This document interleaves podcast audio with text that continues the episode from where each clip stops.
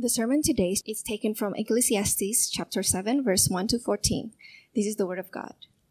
A good name is better than precious ointment, and the day of death than the day of birth. It is better to go to the house of mourning than to go to the house of feasting, for this is the end of all mankind, and the living will lay it to heart. Sorrow is better than laughter, for by sadness of face the heart is made glad. The heart of the wise is in the house of the mourning, but the heart of fools is in the house of mirth. It is better for a man to hear the rebuke of the wise than to hear the song of fools. For as the crackling of thorns under a pot, so is the laughter of the fools. This also is vanity. Surely oppression drives the wise into madness, and a bribe corrupts the heart. Better is the end of a thing than its beginning, and the patient in spirit is better than the proud in spirit. Be not quick in your spirit to become angry, for anger lodges in the heart of fools. Say not, Why were the former days better than these? For it is not from wisdom that you ask this. Wisdom is good with an inheritance, an advantage to those who see the sun. For the protection of wisdom is like the protection of money, and the advantage of knowledge is that wisdom perseveres the life of who has it. Consider the work of God. Who can make straight what he has made crooked? In the day of prosperity be joyful, and in, in the day of adversity consider. God has made the one as well as the other, so that man may not find out anything that will be after him. Thus says the Lord. Amen. Thank you. Let's preach one more time for the preaching of God's word. Father, we thank you so much for showing us precisely how we can grow in wisdom. And not just how to grow in wisdom, how to get wisdom, but also what wisdom looks like. What are the attributes of wisdom? What are the characteristics of wisdom? Lord God, that you've shown us not only what wisdom looks like, how we get wisdom, but also the work of wisdom yourself, your own work in the Son, Jesus Christ. So, Father, help us now see the power of your word. Help us see the relevance of your word. Help us see the depth of your word so that we might become more and more transformed unto your Son. I pray these in Jesus' name. Amen. Friends, we're continuing our series in the book of Ecclesiastes. We're in chapter 7 now. We're going through this passage pretty closely, so I encourage you to just keep this passage right in front of you as we're going through this. And as we said before in our series in the book of Ecclesiastes, this book uh, forces you to confront the harsh realities of life. This book forces you to look at life dead in the eye, straight up, and see all the harshness of life, and to take you out of your distractions, the things that you use to to escape reality and forces you to confront reality. And, and that's not just because the author's mean or anything like that. The author actually wants you to persevere in life. This is how you grow wise. This is how you actually become mature. You grow wise by actually not by escaping the things of life, but rather by confronting it. And in this specific passage in chapter 7, um, he gives us incredibly practical advice of how specifically to grow in wisdom. We've seen about aspects of it, but here in this specific passage, he's just giving us a list of advice. It's just one piece of advice after another, after another, after another. He gets incredibly practical here and incredibly concrete. So we're going to get right to it, okay? There's three points that I want to point out from today's sermon. Three points. Stick with me. First, how to get wisdom. Second, the characteristics of wisdom or what, what wisdom looks like. And third, finally, the work of wisdom. All right? So, first, how to get wisdom. How does one grow in wisdom? And here begins in verse 1 a series of, 1 to verse 6, a series of, of wisdom sayings that compare one thing to another. And, and this comparison is always that one thing is better than another. And to grow in wisdom, you got to consider the better thing. You got to pursue the better thing. And there are three things from these first six verses of how to get wisdom. Three things from these six verses, okay? The first six verses. To grow in wisdom, you have to contemplate death. That's the first thing. To grow in wisdom, you've got to endure suffering. That's the second thing. And to grow in wisdom, you need to be around a community of the wise. That's the third thing. Aren't you glad you came to church today? Death, suffering, and wisdom, all right? All the good things in life that we got to consider today. So, first, to grow in wisdom, you have to con- contemplate death. Consider verse 1. A good name is better than precious ointments, and the day of death than the day of birth. And verse 2 It is better to go to the house of mourning than to go to the house of feasting, for this is the end of all mankind, and the living will lay to heart. Now, the end of verse 2 For this is the end of all mankind, and the living will lay to heart. That's the crux of this entire portion of Scripture. That's the, the thesis statement, in other words. For you to live well, you need to consider these things to heart. This is the end of all mankind, and the living will lay to heart. Those who continue to live, those who want to live full lives, those who want to, con- to live well, to live wisely, will put these things to heart. What will they put to heart? Well, that the day of death is better than the day of birth, and it is better to go to the house of mourning than the house of feasting. So let's get verse 1 a bit more closely here. A good name is better than a, than, than a precious ointment in the day of death than the day of birth. Notice the structure again. The one thing is better than the other. A good name is better than precious ointment. And the sense here, the contrast here is that a good name signifies somebody's character signifies the weightiness of somebody's life, the holisticness of, of one's life, the substance of that life. There's much to be said about somebody's name. If you bear a good name, that means you're whole. There's integrity there. There's substance to your, to your character. There's weight to your character. And that's in contrast to precious ointment or nice perfume. You, nice perfume is, is, is it's frivolous here. You can say that it smells nice. You can say that it's aesthetically pleasing, it's pleasing as an aroma, but you can't say much about it. In the same way, the day of death is better than the day of birth, right? And you know that that's true.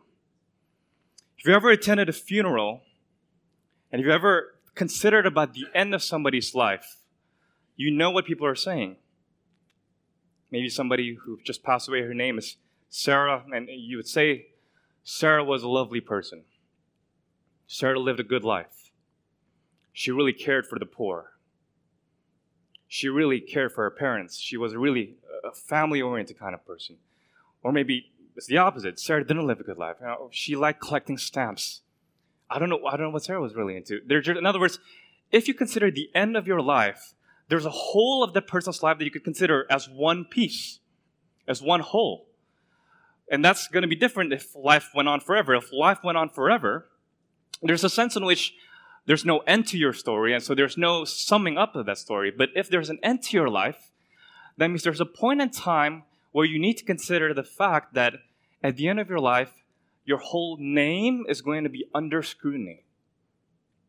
Your whole life could be considered as one narrative whole, one full package to be under scrutiny, whether it is going to end up as a good name or a bad name. That's something that confronts us. But not so with the day of birth. If you notice, especially in Asian cultures, when somebody was, you know, just given birth and you consider the baby, what do you say about the baby? Looks like the mom, looks like the dad, chubby baby, heavy baby. See, there's not much to say about the baby, right? There's not yet a full life for you to actually consider the merits of the baby. You can't say that this person or this baby is a, is a wise baby or really love their parents. There's no sense in which you can actually tell that yet. You can only consider that at the end of somebody's life where you can consider, is this person going to have a good name or not? So, by considering death, first of all, it tells you that you have to, by the fact of death, there's a possibility of an evaluation upon your name and an evaluation upon your life. But that's not just it. Second, it is better to go to the house of mourning than to go to the house of feasting, for this is the end of all mankind.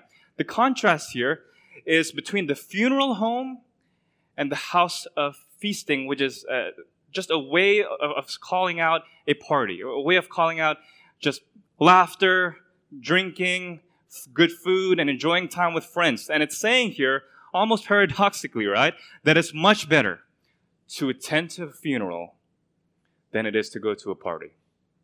It is much better to weep about death and consider and contemplate that having that in the forefront of your mind than go and attend a lovely time with your friends. Might think to yourself, is that even true? Isn't death tragic? So you got to consider the sense of bitter here as we saw in verse 2, it's that the living will lay to heart so that you can live well. So the sense of better here is not in the sense of glorifying death or saying that death is a good thing. No, to the contrary. The sense of better here is that death causes us to become wiser in a way that feasting simply doesn't. You might have a good time and feast. You might have a good time with your friends and, and enjoy a time of laughter, but that's not going to mature you. That's not going to grow you. What ends up maturing you is a contemplation of death you know, when you're in a seminary and you're preparing to be a preacher or a teacher of theology, a conversation that opens up oftentimes is the fact that you got to consider that you got to preach an, a funeral one day. What are you going to do during a funeral? And people are scared.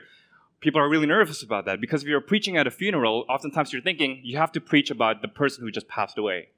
Or what if this person is not a believer? What if the person is not in Christ? And then you're really panicked about what to communicate to the people about this person. But a wise pastor once told me, Gray, if ever you are going to preach in a funeral, remember that you're not preaching to the person who's dead. The dead is not in need of preaching. You're preaching to the people who are attending there. And here's something about a funeral, friends. A funeral or someone's death has the potential to disrupt everything about your life and to disrupt the illusions about your life that you think that you would live forever, that life is just okay, and that this world isn't broken. In other words, there's something about death that disrupts your existence, that calls you out from the escapist realities that you've made up for yourself, the illusion that you've made up for yourself, and to call you completely out of there and smacks you right back into reality, right? Some of you have experienced this before. Maybe you're in the middle of breakfast and then you get a text Dad just died. Or you're in the middle of a lunch at work, or you're in the middle of a dinner party, or you're in the middle of a drinking party. And no matter what time it is, what kind of event, what kind of context, the moment you get a message like that, someone just died. It shocks you out of there. It shocks you out of there. There's a sense in which you're thinking to yourself, life can't just go on normally. There's something about somebody's death, especially a loved one, a family member, someone that you deeply care about, that shocks you out of your escapist realities, the illusion that you're going to live forever, and tells you, what are you going to do about this? How are you going to respond to this? Because we like to think in our secular world that life is going to continue forever. We're going to continue to be young forever. We're going to continue to just go on and progressing as we get older and older and older, and as if we're never going to die. But there's something about death that just shocks you out of that and then demands you to answer the question, what are you going to do about this? And what kind of answer can you, can you, can you conjure up to make sense of something like this? Death, in other words, shocks you out of this illusion reality that you made up for yourself. Charles Taylor even says that when you, when you face the suffering of a loved one, there's, there's a sense of injustice that dawns on you that causes you to say to yourself, This is not supposed to be. This is not supposed to be. There's brokenness here. We're not meant to die, right? So everybody weeps in the first 20 minutes of Up. Because you see this beautiful relationship going on and this wedding taking place and the adventures that they had planned together and the piggy bank that they've stored up so that they can go on these great trips together. And then a sickness befalls the wife. And then you know deep inside your heart that's not supposed to happen. Life isn't the way it's supposed to be. And so Charles Taylor says tragedy and death calls us and demands for us to, to, to beckon eternity to come. And you know these things inside your heart. This is what Ecclesiastes is trying to communicate to us from the very beginning. God has put eternity in your hearts. And death is a way for you to recognize that and no longer to run away from that fact. You know deep inside yourself that you're not meant to die and you're meant to live forever. And tragedy is a way to wake you up for that. But he goes on. You're not, you're not only just going to contemplate about death, secondly, you have to suffer for you to grow. Look at verse 3. Sorrow is better than laughter for by sadness of face the heart is made glad. Sorrow is better than laughter. And again, the, the sense of better here is not that sorrow is glorified and laughter is, is denigrated. No, the sense of better here is that sorrow is a much better teacher for you. Sorrow is that which causes you to be wise. Sorrow is what you need to endure, what you need to encounter, what you need to go through for you to actually grow in holiness and in wisdom rather than laughter. And so sorrow let me just repeat this again. We've said this in numerous sermons. Sorrow is part and parcel of the Christian life. There's a pernicious teachings that's still going around today that says that once you become a Christian, you will no longer have any sorrows in this life. The moment you make that decision, life is going to be rosy for you. Things are just going to get better for you. The dark depths of your past and the depressions and the sins and all the tragedies of life, that's no longer going to be there for you. That person has not reckoned with the message of the book of Ecclesiastes that says that sorrow is very much a part of the Christian life. And sorrow is actually a source of a fullness of heart, a gladness of heart. Sorrow in Romans chapter 5, right, says that it says that suffering produces endurance, endurance produces perseverance, and perseverance produces character. And you know that this, this is the case, right? Have you ever met anybody that you, you thought to yourself, and anytime you've met somebody that has never suffered before, there's just a kind of superficiality to them. There's just a sense in which you, you, you sense they haven't been, they haven't been through much. And there's, there's therefore credit to the saying that the older you are, the wiser you get. And why is that the case? The older that you are, the wiser that you get. In Asia, you just think, well, of course, 60 years old, you're immediately wiser than the 30s, right? Uh, that's just a, a de facto fact of life. But that's not the case here. Age isn't that which automatically makes you wise, but the reality is the more you age, the more suffering you're going to experience. And the more suffering you're going to experience, the more in maturity would you end up growing. There's just the fact of the matter there's something about suffering, in other words, that causes you to have to endure it. And if you overcome it, that's how we grow. Right? So Joni Eareckson Tada, who wrote an online article, if you don't know Joni Eareckson Tada, she, she's a quadriplegic. At 17 years old, she said that uh, she, at 17 years old, she was in a diving accident, and when she dove, she, she became paralyzed from the waist down, from the neck down, sorry. She, she became quadriplegic, and 50 years later, she, she reflected upon back her experience. She's been paralyzed from the neck down for 50 years now. And then she's now reflecting back on the experience. What is it like to lose your youth, the prime of your life, to, to lose your dreams and, and hopes of being an athletic swimmer, because she was a competitively swimming. What would you do if something like that happened to you? And what would you say now that you've been suffering like this for 50 years? What kind of thoughts would you have? What kind of encouragement would you tell yourself? What kind of reflections would you have? And she said that after 50 years of life and after again and again and again suffering with bouts of depression, questioning whether or not God exists, and wondering where God is on all of this, she said that after 50 years, I can safely say that I would rather have my wheelchair than not know Jesus the way I do now. I'd rather have my wheelchair than not know Jesus the way I do now. Because it is only when I suffered like that then I finally knew my need for a Savior. And how does that happen? There's something about suffering that reveals, she says there in that article, who you are. She says, Before I suffered, I thought that I was a self sufficient, strong, independent woman. But after I suffered, I knew in the depths of the hospitals, in those cold nights where I considered the fact that I will never walk again and I would never feel again,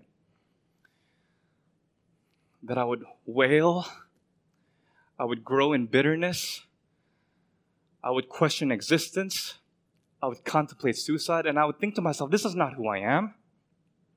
But that's exactly who we are. Suffering, just like death, shocks us from our escapist realities of, of the fact that we are okay. And we're not okay. And suffering has the potential to, to reveal exactly who we are. You see. And so Suffering, friends, is, is something you have to go through to get wisdom.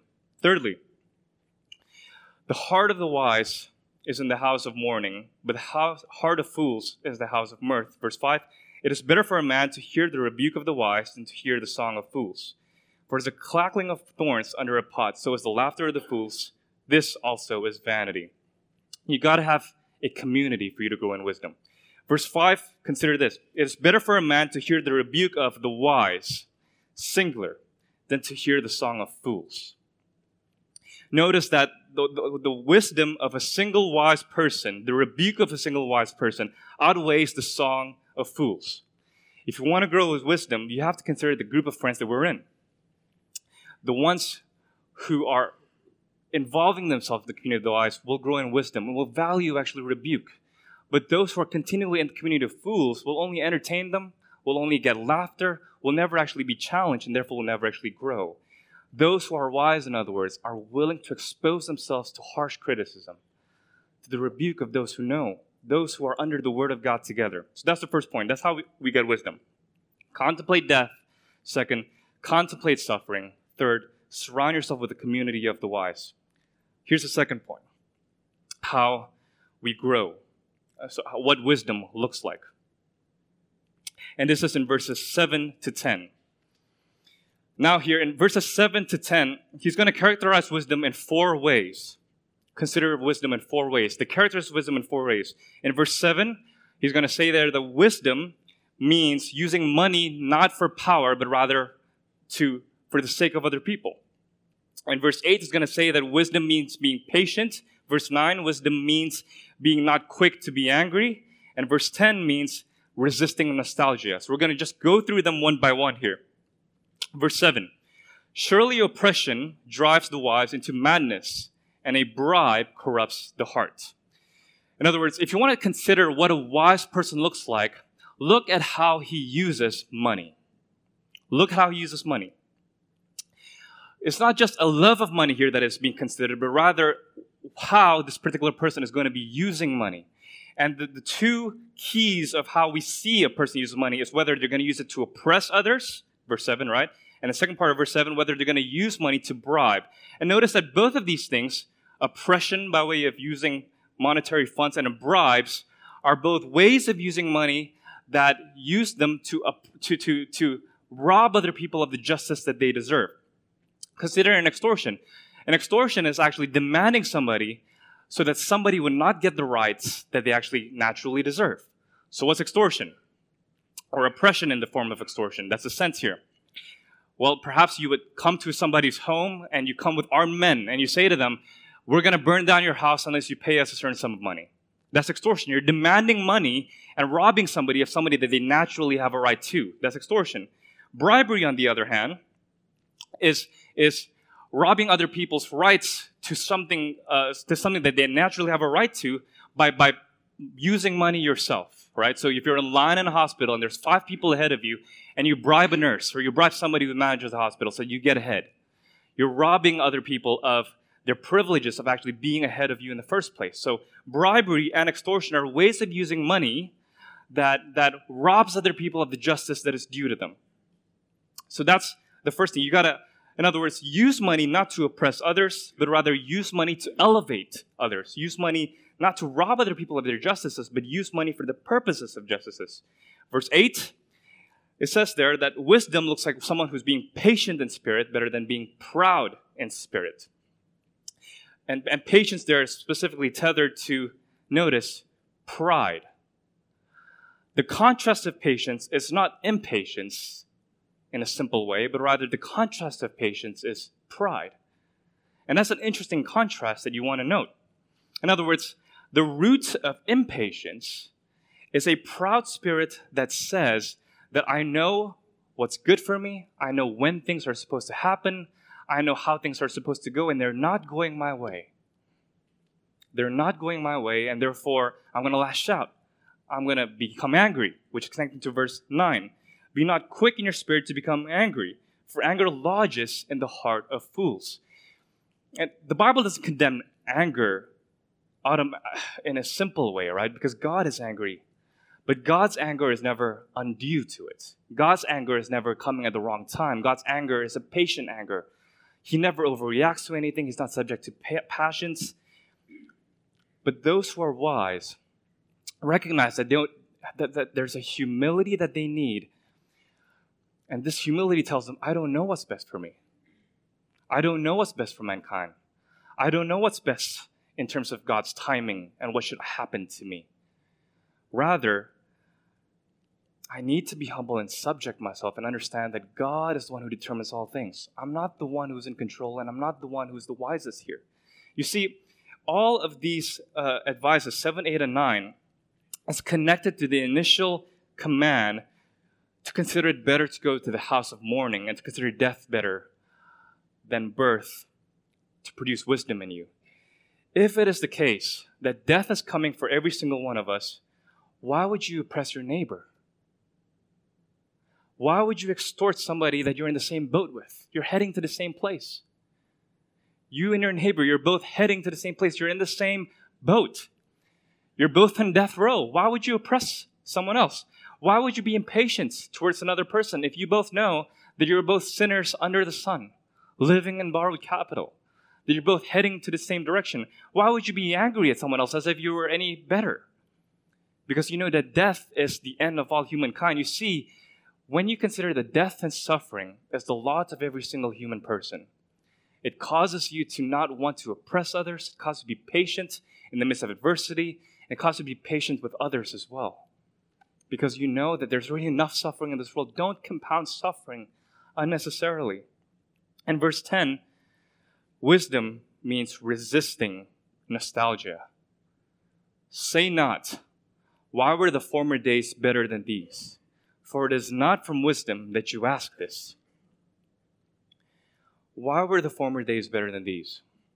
The sense of verse 10 here is the kind of nostalgic feeling when someone comes up and says, or feels in their hearts, you know, I wish I were back in the golden days. Everything was just better. I remember back then when I was in high school and when I was in college, or in our early days, during our, our, our, our honeymoon years or something like that, there's this nostalgic longing for the past as if the, the past had always been better than the present. And that actually creates a kind of bitterness in you because now you're always constantly comparing the present with the so called golden years of the past. But have you ever noticed, C.S. Lewis pointed this out in a famous passage, that when you go back to the places and memories that you hold so dear to your heart nostalgically, that they're never as great as you remember them to be? I just visited my old college and I remember I just had great memories of writing essays without any disturbance and and the glory of God always befalling upon me every day when I went into college. You know, I really felt the presence of the Lord everywhere. And I visited the old university. I'm like, huh, it's really not that great. uh, you know, I see the, the freshmen and the sophomores who were exactly where I was at, and then I would hear them talk, and I was like, yeah, I'm really definitely not 19 anymore. Uh, I, I, I don't relate to that anymore. I don't relate with that experience anymore. But yet at the same time, before I went back, I held this university in my own mind as just the golden age, right? Where everything was just okay in my life. Are you tempted to think that way?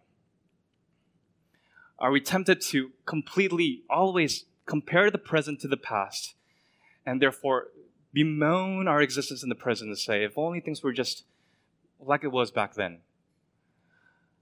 And the author is saying that's not from wisdom. It's not from wisdom. First of all, death at all has been around in the past. You were just not exposed to it yet, perhaps. Second of all, suffering at all has been there. And again, perhaps you were not just exposed to the past. And there's something about your memories about the past that actually overdoes the past in the sense that when you can come back to it, it's never living up to your expectations. And again, maybe nostalgia is not supposed to lead you to the past and, and, and sulk and compare yourself to the past, but rather this nostalgia is a memory trace of the fact that, again, you're not meant for this world. So, third, wisdom considers the work of God. Look at verse 13 here. Consider the work of God. Who can make straight what he has made crooked? In the day of prosperity, be joyful, and in the day of adversity, consider. God has made the one as well as the other, so that man may not find out anything that will be after him. Wisdom, here Solomon is saying, will prioritize contemplation of death, would prioritize loving people over using people for money, would prioritize uh, patience over pride will prioritize not becoming angry and it will resist nostalgia. But there's a point at which wisdom will consider its own limitations. In verse 13, it says, Suddenly, Solomon here, the author of the Ecclesiastes, doesn't give you an advice. He asks a rhetorical question because he's assuming that you won't know the answer to this. Consider the work of God. Who can make straight what he has made crooked? Right? So, in other words, Solomon, up until this point, is giving us advice, giving us very sure statements of what wisdom looks like, giving us sure characteristic of what wisdom looks like, right? But in verse 13, it's almost like he pivots and he says, there's still something that wisdom can't seem to find out. Who can make straight what God has made crooked? And he repeats this again, actually, in verse 20. Look at what it says in chapter 7, verse 20. If your, if your Bible's in front of you, just look one page over. It says, Surely there is not a righteous man on earth who does good and never sins. And it is upon contemplating the sins of humankind, the crookedness of this life, right? In verse 23, he says this All this I have tested by wisdom. I said, I will be wise, but it was far from me.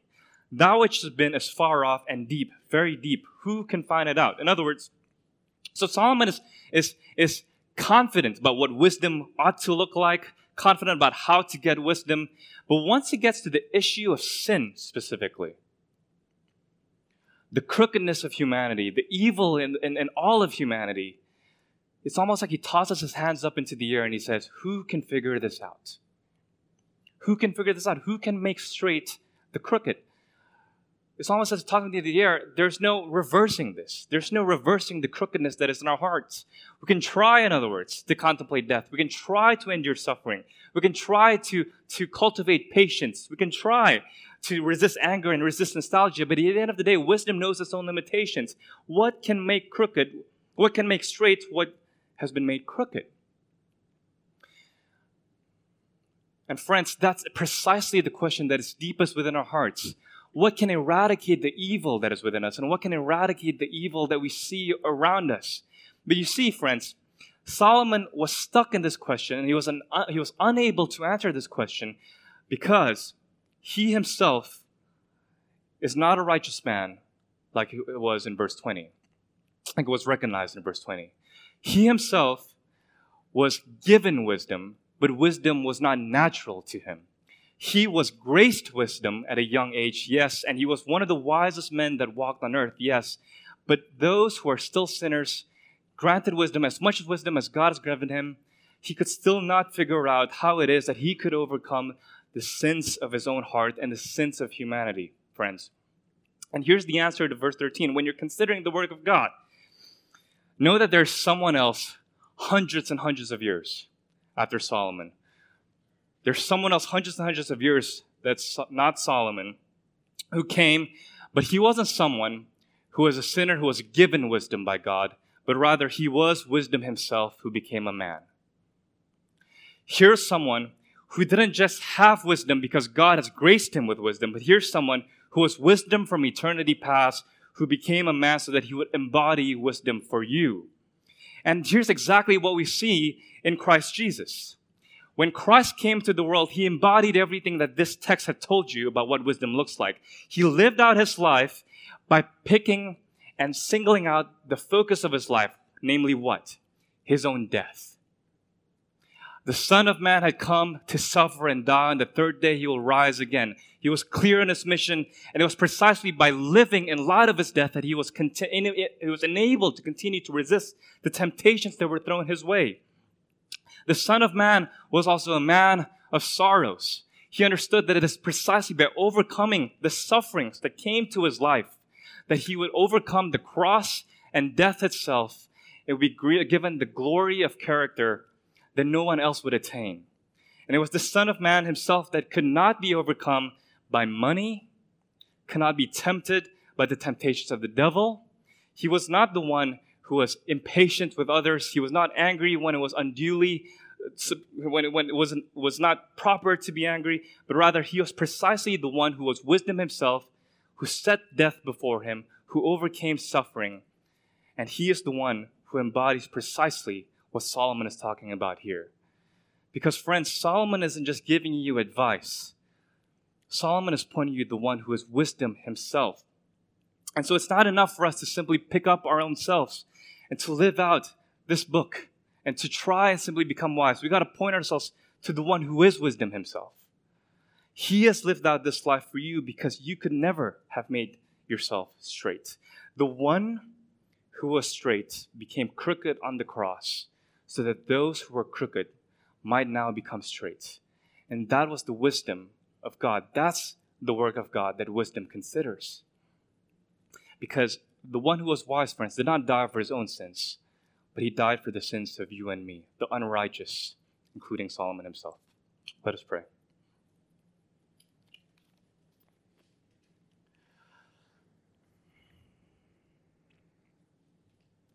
Father, thank you for, for revealing to us, Lord God, not merely the words of wisdom, but rather wisdom himself, who came in the flesh and bore our own sins so that we might become straight again. Father, this is a gift of grace, and help us not spurn it, and help us live wisely in light of it. We pray these things in Jesus' name. Amen. Let us stand and sing.